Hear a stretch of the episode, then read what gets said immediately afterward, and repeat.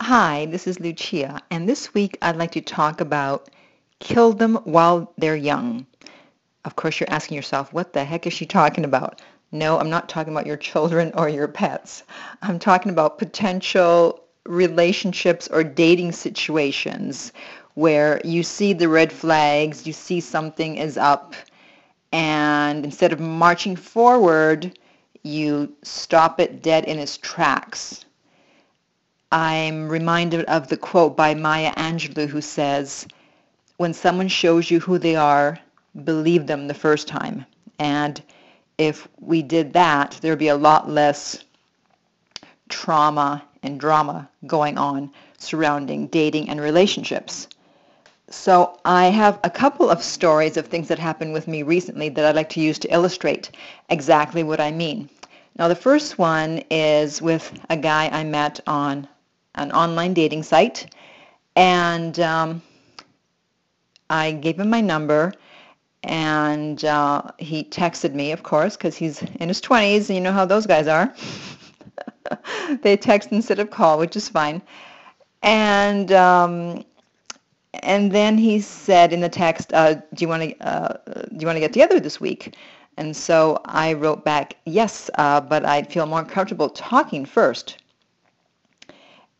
And uh, it was around nine o'clock at night, and then I didn't hear back until the next day around uh, I don't know one or two in the afternoon. And he said, "Oh, sorry, Lucia, I fell asleep last night. You know, do you want to talk tonight?" And um, I thought it sounded a bit suspicious. It's like, you know, who falls asleep at nine o'clock at night? But okay, you know, you want to give the person the benefit of the doubt. And so I said, um, sure, no problem. I'm available after eight o'clock tonight. Didn't hear from him till about 10 o'clock that night. And um, he sent a text. and again, oh, sorry, Lucia. The date just got away from me. Do you want to talk tomorrow? And at that point, I decided to, yes, kill it while it was young. Because while I was willing to give him the benefit of the doubt about falling asleep, now it's like, okay, I've given you another chance. You knew when I was available to talk. And it's not like he texted at 10 o'clock and said, hey, is it too late to call you? He just uh, assumed, you know, or didn't want to and thought he'd, that we'd talk the next day. And it's like, come on, now within two days, now you're already apologizing twice. You're supposed to be trying to impress me and you keep doing things for which you feel the need to apologize because obviously they're not things you should be doing. That's why you are apologizing. So why would I be interested in someone who is already behaving like this, like he's not that interested, when he's supposed to be on his best behavior now? I mean, what fun, flaky things do I have to look forward to in the future with this person if we did start going out and hanging out if he's acting this way now? So I killed it when I was young and just t- uh, wrote back, hey, um, I've changed my mind and I do wish you the best of luck. Uh, and the second situation was with someone that I met at the supermarket, which, you know, you always hear that you can meet people at the supermarket. I had never actually met someone at the supermarket. And uh, not only did I meet him at the supermarket in the bakery department, not the uh, produce, as they always say, but he is on the level of like a Brad Pitt, and I am not kidding. He is hot, hot, hot. in fact, when he started talking to me, I was like, what? Not because I don't deem myself worthy of being approached by someone like that, but just because normally guys like that, it's like, you know, they don't approach. It's more like, well, I'm so wonderful. I don't need to approach anyone. But he said he felt compelled to approach me. so, um, you know, tall, dark, and handsome. He's an actor, not a famous actor. And then I found out he was on the list of like the top 10 hottest men in the world or something. So, you know, the kind of guy, you know, I'm talking about here. You know, everyone would absolutely agree that he's very handsome. So he hands me his card while we're talking, and so I'm thinking, oh, no, no, no, no. uh, you're not going to have me call you, or, you know. And so I got my card out. Luckily, I had it, and I handed it to him, and he saw what I do, so he knew I was a dating expert. So we were both buying cakes, and this was on a Sunday. And so I originally thought, okay, if I don't hear from him for some for whatever reason, I'm going to wait two weeks to contact him. And I was telling someone that, and they're like, no, two weeks is way too long. But I'm so militant about things, you know? I don't care. I'll wait two weeks. And they're like, no, no, wait a week if you don't hear from him. So I don't usually like to make the first contact, but I was very interested. And, um, you know, I don't want to play games because I live my life according to the law of attraction, which says, you know, you get what you, you know, you attract what you are. And so if I'm playing games, that means I'm going to be attracting someone who's also playing games. And that's absolutely not what I want. Although I know all the games and although I've made up some of the games, I know it, seems, it may seem strange, but I do not want to play any games. And so uh, after about four days, I hadn't heard from him. So I thought, all right, I'll be the bigger person and I'll contact him. So I texted, it was very nice to meet you. Hope your cake was as good as mine. He answered back right away. And uh, and then he said, oh, uh, you know, I was thinking about you. Oh, what were you thinking? I'm, I'm thinking I'd like to see you. And so I wrote, oh, that sounds good. And then he didn't follow through with that line of thought.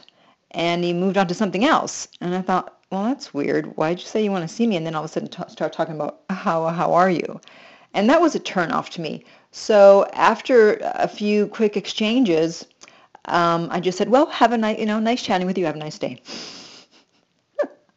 and I realized I did a text drive-by. That's what I call it, which is a, a technique um, that you use when you when you make the first move and you don't really want to, but you just do it very quickly. You, it's like in and out. You get in and get out. because when you approach someone, they think, oh, you know, she's going to want to have a long conversation. She's going to, uh, you know, la, la, la. And meanwhile, no, it's like hello and goodbye. And they're like, what? What was that? and it's interesting because when we were texting, he was responding back within a few minutes each time. And then when I said goodbye, it took him almost an hour to finally write back goodbye. So I don't know if that was a coincidence or it may have been that he was just shocked that all of a sudden I left the scene and he was like, what? But anyways, that's neither here nor there. That's my over-analytical mind working. so this was a Thursday that I contacted him. I knew he was not going to contact me over the weekend.